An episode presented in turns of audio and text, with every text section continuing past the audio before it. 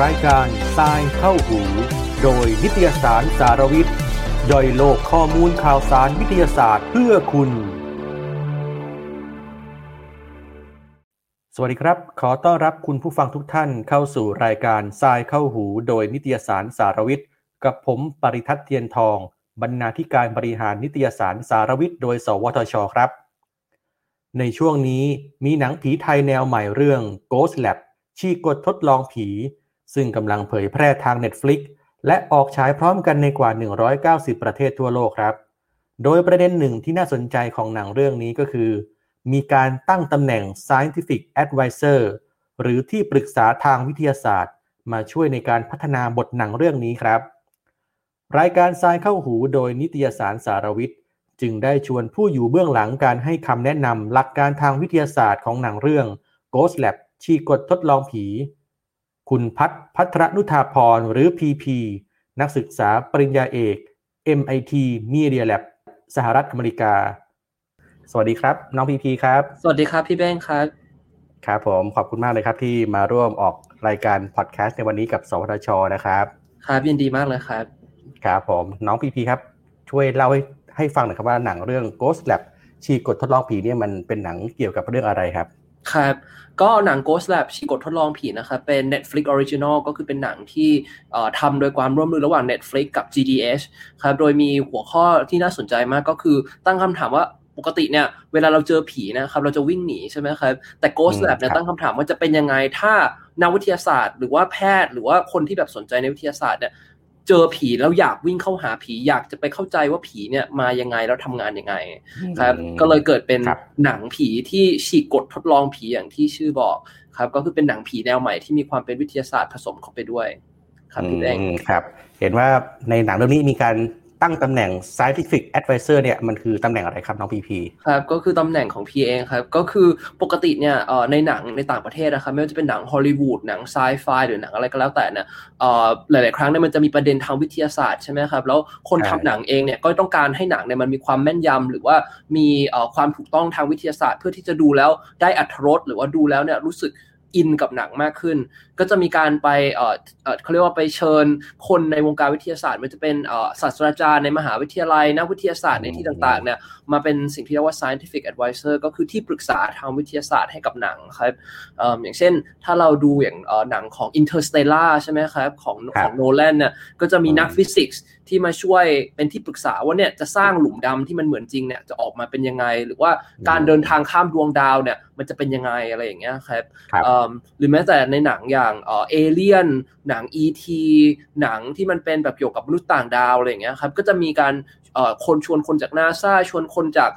ที่ต่างๆ ที่ทำงานวิจัยด้านนี้เนี่ยมาเพื่อช่วยให้หนังเนี่ยมีความเหมือนจริง หรือว่ามีประเด็นที่น่าสนใจมากยิ่งขึ้นครับอืมครับฟังแล้วก็ทำให้หนังมันดูมีสมเหตุความสมเหตุสมผลมากขึ้นใช่ไหมครับ ครับแล้วพี่ก็คิดว่านอกจากความสมเหตุสมผลแล้วเนี่ยจริงๆพี่ว่านักวิทยาศาสตร์เองเนี่ยจะมีมุมมองหรือว่ามี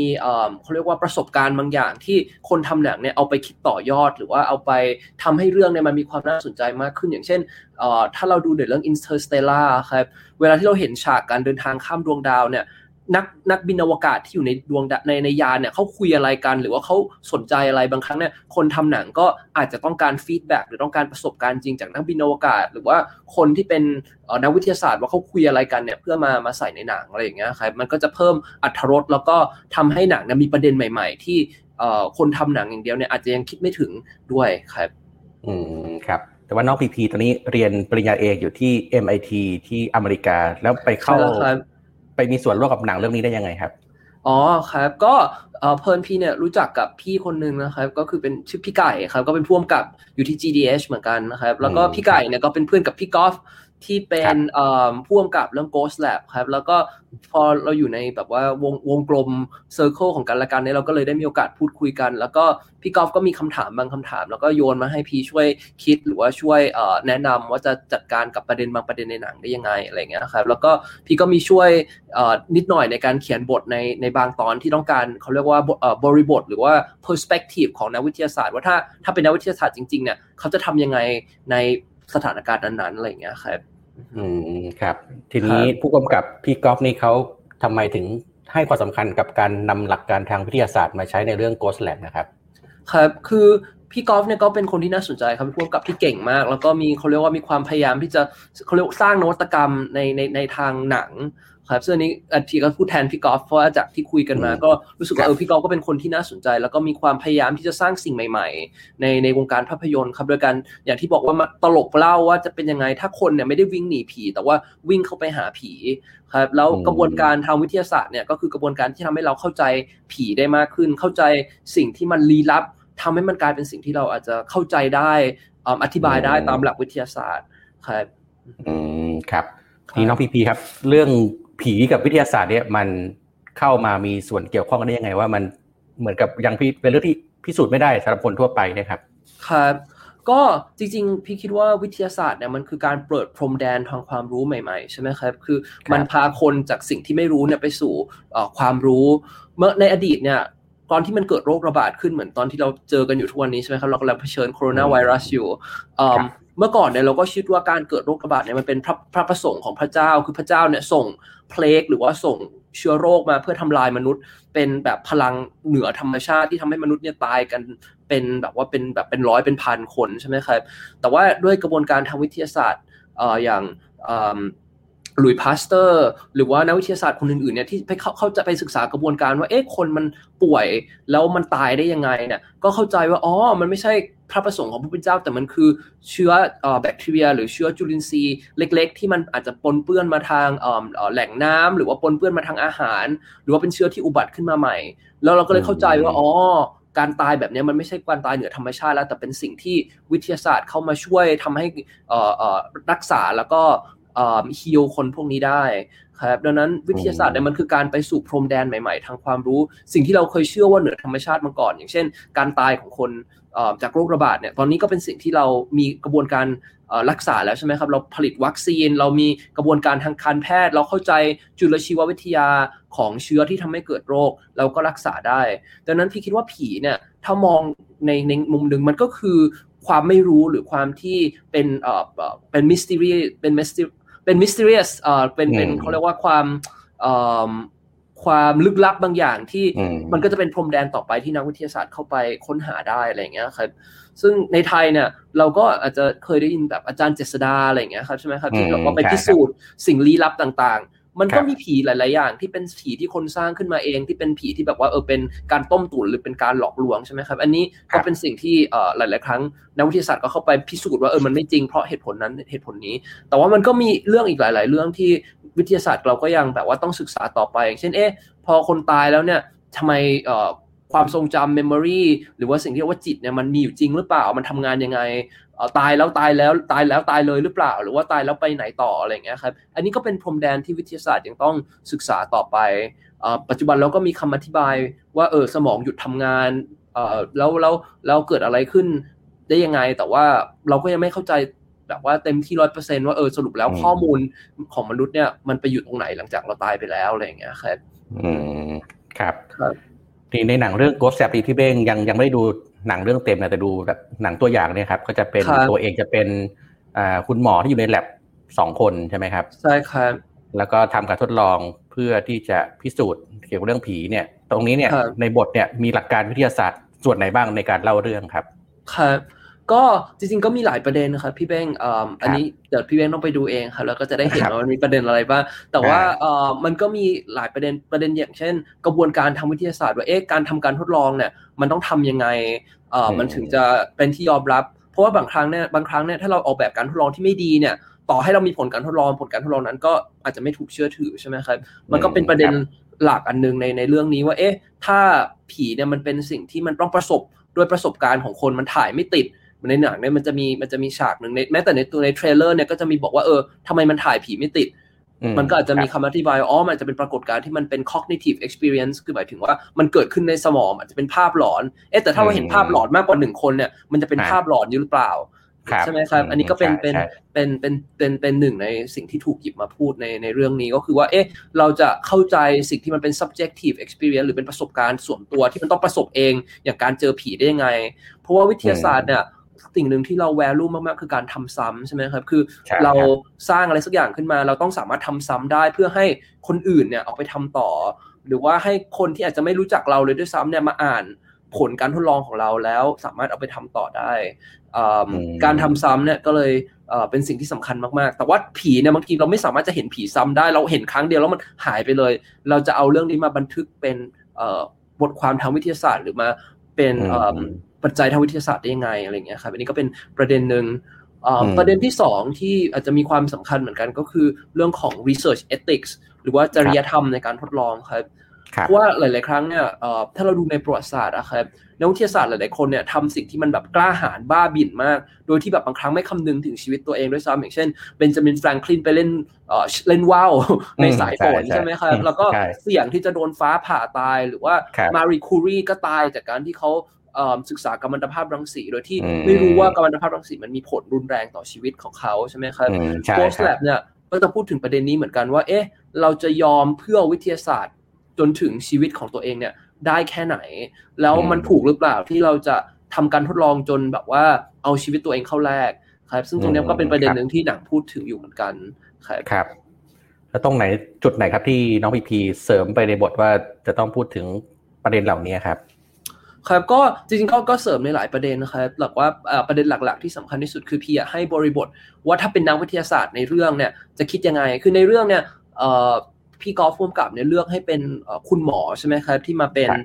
คนทำการทดลอง ซึ่งก็จะเพื่ออันนี้ก็คือเหตุผลเพื่อให้มันอาจจะเข้าถึงกลุ่มคนในกลุ่มในวงกว้างว่าหมอเนี่ยมีความใกล้เคียงกับวิทยาศาสตร์มากที่สุด เพราะว่าอาชีพวิทยาศาสตร์ในไทยเนี่ยพูดแล้วก็เศร้า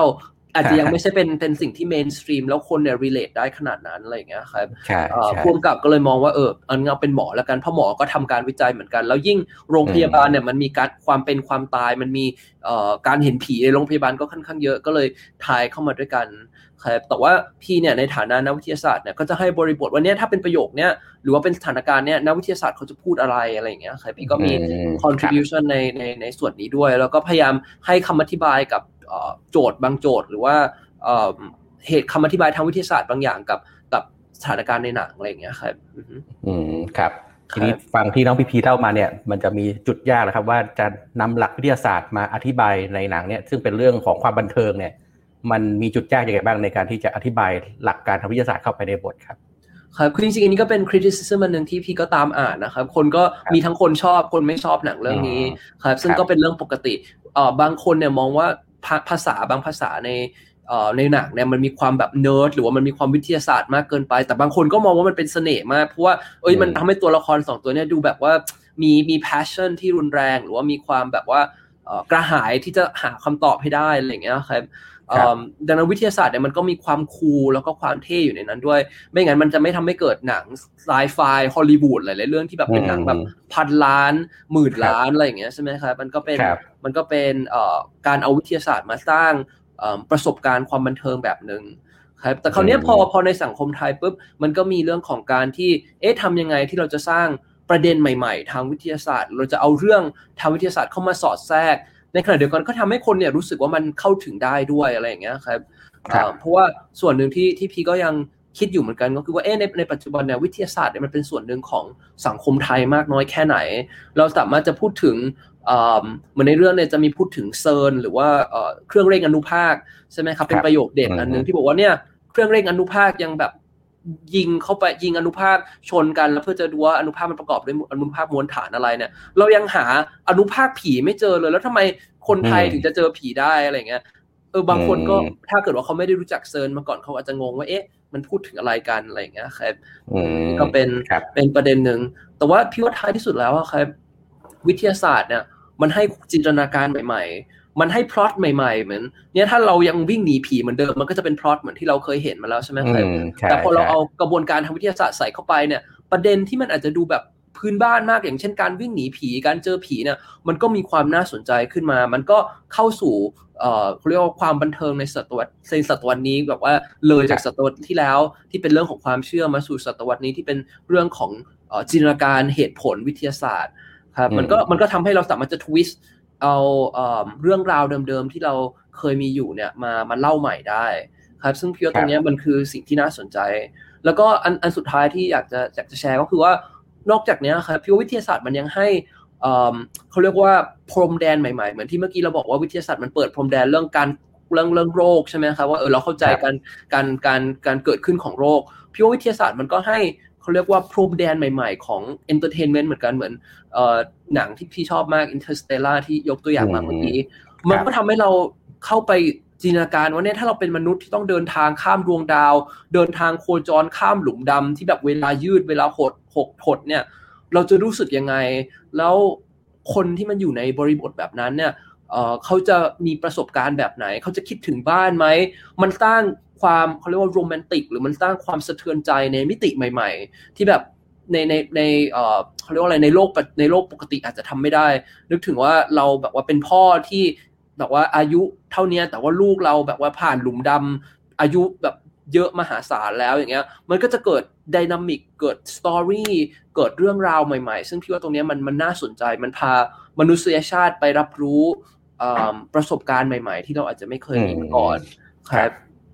ครับน้องพี่พีครับ อย่างเรื่องผีเนี่ย ที่อเมริกาหรือชาติตะวันตกเนี่ยเขามีมุมมองที่เหมือนหรือแตกต่างกับ เรื่องผีในประเทศไทยไหมครับ คือพี่คิดว่าผีในต่างประเทศเนี่ย มันมีความแตกต่างพอสมควรครับ เพราะว่าผีในไทยเนี่ย ส่วนหนึ่งเราจะเชื่อว่ามันคือวิญญาณของคนที่ตายไปแล้วใช่ไหมครับ ครับ แต่ว่าผีในหนังต่างประเทศหลาย ๆ ครั้งเนี่ยมันเป็นเรื่องของอซาตานหรือมันเป็นเรื่องของแบบปีศาจที่มาจากนรกอะไรอย่างเงี้ยครับมันก็จะโยงกับหลักความเชื่อทางคริสตศาสนา ในขณะที่ผีไทยก็จะโยงกับพุทธศาสนาก็คือเรื่องของการเวียนว่ายตายเกิด การเป็นผีที่ยังไม่สามารถจะไปเกิดได้ใช่ไหมครับมันก็จะมีความต่างตรงนี้อยู่ครับซึ่ง กวีคนแรกที่เอาผีเข้ามาใช้ใน entertainment เนี่ยก็คือเชคสเปียร์ครับในเรื่องแฮมเล็ตที่เอาผีของพ่อกลับมาหลอกหลอนลูกอะไรอย่างเงี้ยครับซึ่งมันก็จะสะท้อนถึงบริบททางวัฒนธรรมของของที่ที่นั้นด้วยครับแล้วก็อีก point หนึ่งซึ่งพี่ว่าน่าสนใจก็คือว่า ในต่างประเทศเนี่ยมันมีความพยายามที่จะศึกษาผีแบบวิทยาศาสตร์หลายหลายเคสมากอย่างเคสหนึ่งที่เอามาพูดในหนังด้วยก็คือเรื่องของว่าที่มหาลัยสแตนฟอร์ดนะครับมันเคยมีสถาบันวิจัยที่ศึกษาแบบพลังเหนือธรรมชาติครับมหาลัยสแตนฟอร์ดเป็นมหาลัยอันดับอันดับแบบท็อปๆของโลกใช่ไหมครับที่แบบ Google alumni ก็ก็เป็น alumni ของมหาลัยสแตนฟอร์ดก็เป็นช่วงหนึ่งที่เขาสนใจศึกษาเรื่องพลังจิตว่าเอ๊มันจะเขาเรียกว่าอะไรมา มาใช้เป็นอุปกรณ์ทางการทหารได้ไหมอะไรเงี้ยครับถ้าเกิดว่าเรามีสปายโดยแบบสปายเป็นคนมีพลังจิต แล้วก็ไปแอบเอาข้อมูลแล้วก็ส่งปุ๊บมาผ่านคลื่นสมองอะไรเงี้ยครับมันก็คงจะแบบมหัศจรรย์มาก แต่ว่าสถาบันวิจัยนี้ก็ปิดไป เพราะว่าการทดลองทั้งหมดเนี่ยไม่สามารถทำซ้ำได้อ่าอันนี้มันก็จะโยงกลับไปว่าเออมันไม่ใช่ทุกว่าทุกการทดลองที่ทำออกมาแล้วมันจะได้ผลลัพธ์ มันก็มีบางการทดลองที่อาจจะออกแบบมาไม่ดีทำให้มันเกิดข้อผิดพลาดหรือว่าช่องโหว่ที่ไม่สามารถทำซ้ำได้อะไรเงี้ยครับ อันนี้ก็เป็นเป็นงานวิจัยอันหนึ่งที่ที่ทำกันเรื่องผีในต่างประเทศครับซึ่งเรื่องจิตนี่เขามองว่าเป็นเรื่องของทางหลักฟิสิกส์ไหมว่ามีพลังงานมีเรื่องของสิ่งที่มันสามารถใช้วิทยาศาสตร์เข้ามาตรวจวัด ใช้เครื่องมือมาตรวจวัดได้ ใช่ครับ แล้วก็จริงๆมันก็มีอีกอันหนึ่งที่ที่พี่พูดถึงเหมือนกันก็คืองานของนักฟิสิกส์ Nobel Prize ครับเพนโรสโรเจอร์เพนโรส ซึ่งเขาก็เขียนว่าจริงๆไอ้ไอ้ไอ้ cognitive state ที่มันเกิดขึ้นในคนเนี่ยมันคือ quantum state ใน microtubule ครับซึ่งอันนี้เขาก็พยายามจะอธิบาย cognitive science หรือว่าประสาทวิทยาผ่านควอนตัม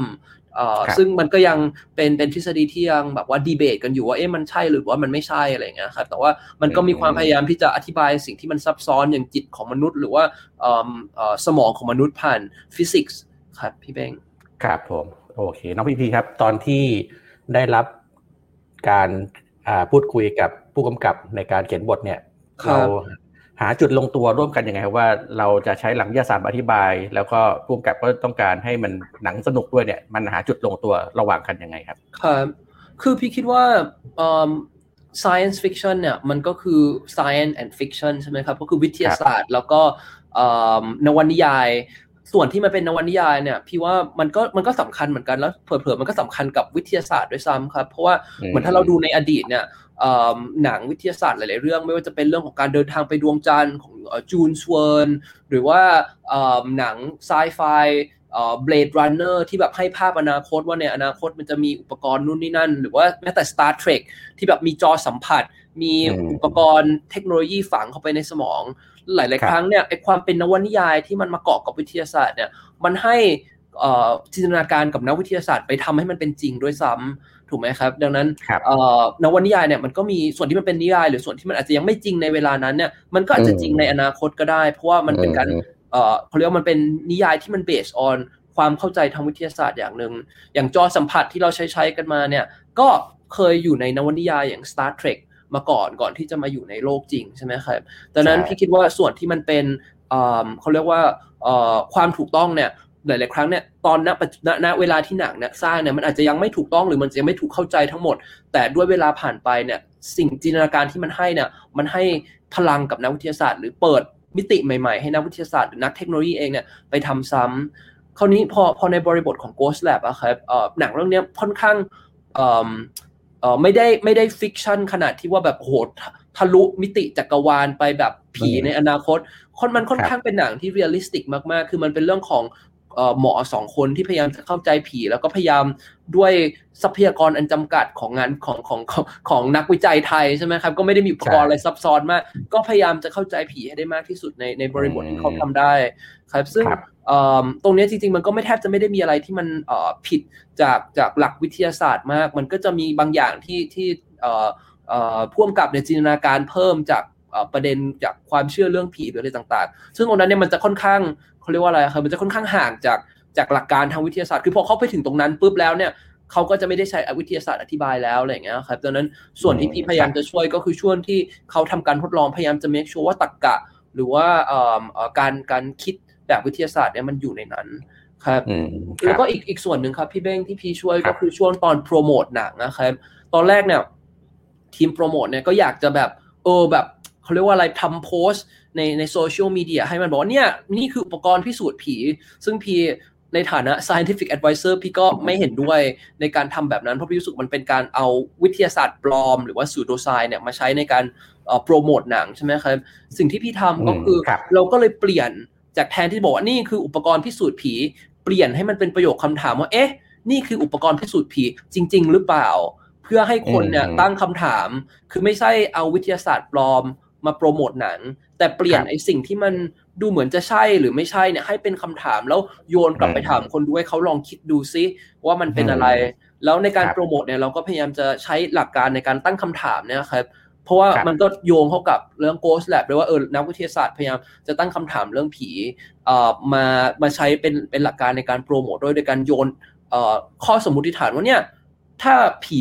มันคือพลังงาน เอ๊ะแล้วมันเป็นพลังงานแบบไหน พลังงานจนพลังงานสักพลังงานเอ่อเอ่อเอ่อ elec เอ่อ electromagnetic wave หรือหรืออะไร หรือว่าถ้าบอกว่าเนี่ย ผีทำให้ไฟเปิดปิดได้ เอ๊ะ มันเปิดปิดได้ยังไง ผีต้องไปสับสวิตช์หรอหรือว่าผีมันไปแทรกซอแทรกซึมในในกระบวนการทางไฟฟ้าหรืออย่างหรือยังไงอะไรเงี้ยครับคือเราก็พยายามจะใช้การตั้งคำถาม แทนที่จะไป conclude ว่าผีเป็นแบบไหน โดยโดยโดยใช้วิทยาศาสตร์ปลอมหรือ pseudoscienceครับการตั้งคำถามเนี่ยพี่ว่าเป็นสิ่งสำคัญครับครับตอนนี้ก็หนังก็ออกฉายมาสักพักหนึ่งแล้วก็มี feedback มานะครับทั้งคนดูที่ชื่นชมแล้วก็มีการวิพากษ์วิจารณ์มาเนี่ยน้องพีพี น้องพีพีมองเรื่องนี้ยังไงครับว่าคนที่มองเชิงบวกเชิงลบเนี่ย มีอะไรบ้างครับที่ที่เกิดขึ้นกับหนังเรื่องนี้ครับครับคือน่าสนใจมากพี่เบ้งเพราะว่าเท่าที่เห็นนะครับคือมันมีคนที่ชอบมากๆ แล้วก็คนที่แบบไม่ชอบมากๆเลย คือมันค่อนข้าง split มาก ซึ่งพี่คิดว่ามันก็จะเกิดขึ้นกับงานศิลปะ หรือว่างานที่มันแบบมีมี powerful บางอย่าง มันก็จะสร้างคนที่ชอบมากๆ หรือก็เกลียดมากๆขึ้นอะไรอย่างเงี้ยครับมันไม่ได้สร้างคนที่ชอบกลางๆ มันจะสร้างคนที่แบบเอ็กซ์ตรีมอยู่ทั้งสองฝั่ง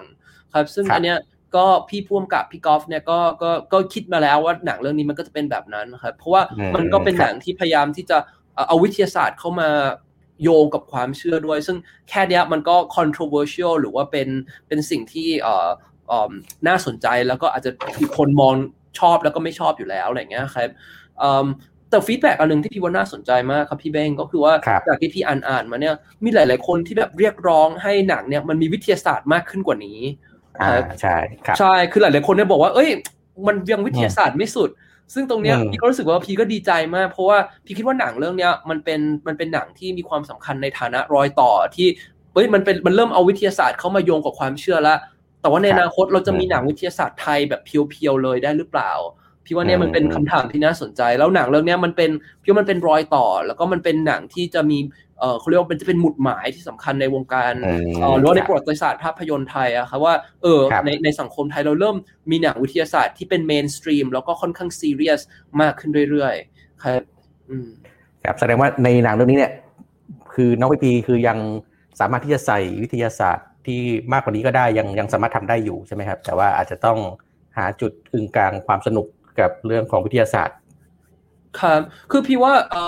หนังเรื่องนี้มันเป็นหนังที่มันพยายามจะเขาเรียกว่าโยงวิทยาศาสตร์กับความเชื่อใช่ไหมครับดังนั้นครึ่งหนึ่งมันคือความเชื่อครึ่งหนึ่งมันคือวิทยาศาสตร์ครับเอ่อมันมันก็เลยเป็นรอยต่อที่พี่โชที่ที่ที่พี่ว่ามันสำคัญในการที่จะไปสู่หนังที่มันเป็นมีความเป็นวิทยาศาสตร์มากขึ้นครับอืมครับทีนี้ก็ หลังจากนี้เนี่ยคาดว่าหนังหรือภาพยนตร์ หรือว่าละครไทยเนี่ย อาจจะมีการนำหลัก วิทยาศาสตร์มาใช้ในการพัฒนาโครงเรื่อง ในการเขียนบทมากยิ่งขึ้นเนี่ยน้องพีพีมีความคาดหวังอะไรต่อจากนี้ครับว่าอุตสาหกรรมบันเทิงไทยเนี่ยจะมีความเชื่อมโยงกับวิทยาศาสตร์ยังไงบ้างครับครับ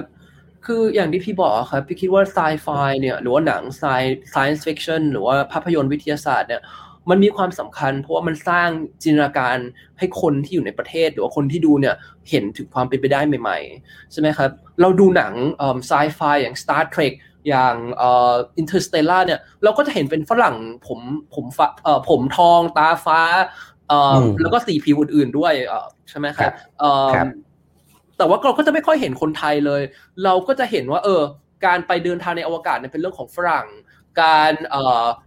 ทำอะไรที่มันล้ำๆเนี่ยมันเป็นเรื่องของฝรั่งทั้งนั้นเลย มันก็จะเป็นจินตนาการที่มันฝังอยู่ในสมองเราใช่ไหมครับ ถ้าเราเห็น หนังวิทยาศาสตร์ที่เห็นแบบเฮ้ยตัวละครไทยขับจรวดไปดาวอังคาร เราเห็นตัวละครไทยสร้างนวัตกรรมที่มันสุดยอดมากๆอย่างเงี้ย อันนี้ครับมันจะปลุกจินตนาการมันจะปลุกเอ่อเอ่อเขาเรียกว่าอะไรอะความเป็นไปได้ใหม่ ๆ ให้มันเกิดขึ้น คนดูหนังวิทยาศาสตร์เรารู้สึกว่าตัวเองทำได้ เขาก็จะค่อย ๆทำได้ขึ้นมาเองอะครับพี่คิดว่าเนี่ยมันเป็นสิ่งสำคัญในการที่หนังวิทยาศาสตร์เนี่ยจะให้เอ่อเขาเรียกว่าอะไรภาพฉายอนาคตที่เอ่อคน ในสังคมเนี่ยสามารถเจริญต่อรอยตามได้พี่เคยพูดถึงหนังอย่าง Black Panther ครับที่มาเล่าถึงคนผิวสี แต่ว่าเล่าในบริบทที่ไฮเทคเนี่ยมันให้จินตนาการใหม่กับคนผิวสี ซึ่งเป็นคนที่โดนกดขี่มาตลอดในสังคมอเมริกันเนี่ยว่า เอ้ย เขาสามารถจะเป็นแบบว่าเขาเรียกว่าผู้คุมทรัพยากรอันมีคุณค่าอย่าง vibranium ที่แบบเป็นแร่ธาตุที่มีพลังมากในเรื่องใช่ไหมครับ แล้วก็สามารถจะผลิตเทคโนโลยี เผลอๆดีกว่าคนผิวขาว หรือว่าดีกว่าคนที่เป็น mainstream ในอเมริกาอีก ตรงนี้ครับมันปลุกจินตนาการใหม่ในสังคม มันให้แรงบันดาลใจก่อต่อคนที่อาจจะถูกกดขี่หรือคนที่มองว่าเอ้ยตัวเองไม่สามารถจะขับสร้างอวสร้างแบบจรวดไปอวกาศ ไม่สามารถที่จะคิดนวัตกรรมสู้คนอื่นได้ พอเราเห็นตัวละครในหนังทำได้ เขาก็จะรู้สึกว่าเออเขาก็อาจจะทำได้แล้วก็ มีคนมาทำงานทางวิทยาศาสตร์มากขึ้นครับพี่ว่านี่คือสิ่งที่สำคัญแล้วก็เป็นพลังของหนังวิทยาศาสตร์ครับอืมครับ ทีนี้ประเด็นสุดท้ายเนี่ยอยากจะถามเรื่องของ scientific advisor หรือว่าที่ปรึกษาทางวิทยาศาสตร์เนี่ยคนที่จะมาทำตรงนี้ได้เนี่ย ต้องเป็นคนฟิลไหนต้องทำอาชีพอะไรหรือต้องมีความรู้อะไรครับ ครับ คือพี่คิดว่าจริงๆ scientific advisor นี่มันเป็นตำแหน่งที่แบบเอ่อมันเป็นตำแหน่ง มันเป็น informal มากคือตำแหน่งเนี้ยพี่ก็เอ๊ะจะเรียกพี่ว่าอะไรดี พี่ก็บอกเออ ในในในหนังต่างประเทศก็จะใช้คำว่า scientific advisor ก็เอาเอาคำนี้ละกันอะไรอย่างเงี้ยครับก็ก็จริง ๆ ก็เป็นคือมันเป็นตำแหน่งที่ตั้งขึ้นมาอ๋อหลวมก็คือว่าเป็นพิวคิดว่ามันเป็นตำแหน่งของคนในวงการวิทยาศาสตร์อะครับที่เราควรจะ reach out หรือว่าเข้าไปมีบทบาทต่อภาพยนตร์ หรือว่าวงการ บันเทิงมากขึ้น เพราะว่าวงการบันเทิงเนี่ยมันเข้าถึงคนหมู่มาก เราต้องการให้วิทยาศาสตร์เข้าถึงคนหมู่มาก เช่นเดียวกันพี่คิดว่าดังนั้นนักวิทยาศาสตร์ทุกๆคนนะครับในสวทช หรือว่าในหน่วยงานอื่น ๆ ที่ รู้สึกว่าเออตัวเองสนใจที่อยากจะทำตรงนี้พี่คิดว่ามันก็น่าจะมีหนังในอนาคต ยิ่งตอนนี้เรามีโปรเจกต์ใหม่กันอยู่ด้วยอะไรเงี้ยครับพี่เบ้งอันนี้อุบไว้ก่อนว่าเราเราเราเราคิดเรามีแพลนที่จะทำสิ่งสนุกสนุกที่มันเป็นวิทยาศาสตร์ในในหนังไทยต่อไปครับดังนั้นดังนั้นพี่คิดว่าเออตรงตรงนี้ก็จะเป็นสิ่งที่คอมมอนมากขึ้น ในต่างประเทศเนี่ยถ้าเราไปดูในหนังไซไฟเกือบทุกเรื่องครับเราจะเห็นศาสตราจารย์จากมหาลัยต่างๆ เราจะเห็นนักวิทยาศาสตร์จากนาซาจากที่ใดต่างๆ เนี่ย อยู่ในหนังในฐานะที่เป็นคนที่ให้คำปรึกษาทางวิทยาศาสตร์อยู่ตลอดอยู่แล้ว พี่ก็คิดว่าในไทยสิ่งนี้ก็จะเป็นคอมมอนแล้วก็แพร่หลายมากขึ้นในอนาคตครับครับ ตอนนี้นี่มีหนังเรื่องอื่นหรือมีใครมาติดต่อน้องพีพีเพิ่มเติมบ้างหรือยังครับก็ต้องอุบไว้ก่อนครับพี่เบ้งครับครับอ่าคอยติดตามผลงานต่อไปได้ครับครับผม วันนี้ก็ต้องขอบคุณน้องพีพีมากครับ ที่เข้ามาร่วมพูดคุยกับรายการทรายเข้าหูนะครับ โดยนิตยสารสารวิทย์นะครับ ก็เดี๋ยวรอติดตามผลงานน้องพีพีต่อไป แล้วก็ฝากภาพยนตร์เรื่อง Ghost Lab ฉีกกฎทดลองผีนะครับ ถ้าคุณผู้ฟังคนไหน อยากจะพิสูจน์ดูว่าในหลังนี้มันมีความเกี่ยวข้องกับวิทยาศาสตร์มากน้อยแค่ไหน ตามที่น้องพีพีได้เล่ามานะครับ ก็สามารถติดตามได้ทาง Netflix ใช่ไหมครับครับ ตอนนี้นะครับก็ต้องขอขอบคุณน้องพีพีมากนะครับ ที่เข้ามาร่วมพูดคุย แล้วก็มีโอกาสหน้าเดี๋ยวจะต้องเชิญน้องพีพีเข้ามาพูดคุยเพื่อให้ความรู้แลกเปลี่ยนประสบการณ์ในเรื่องของวิทยาศาสตร์ต่อไปนะครับครับวันนี้ขอบคุณน้องพีพีมากนะครับครับขอบคุณครับ ครับ สวัสดีครับ สามารถติดตามรับฟังรายการทรายเข้าหูเพื่อความรู้วิทยาศาสตร์แบบสิ่งลึกในทาง n a s d a Podcast และแฟนเพจนิตยสารสารวิทย์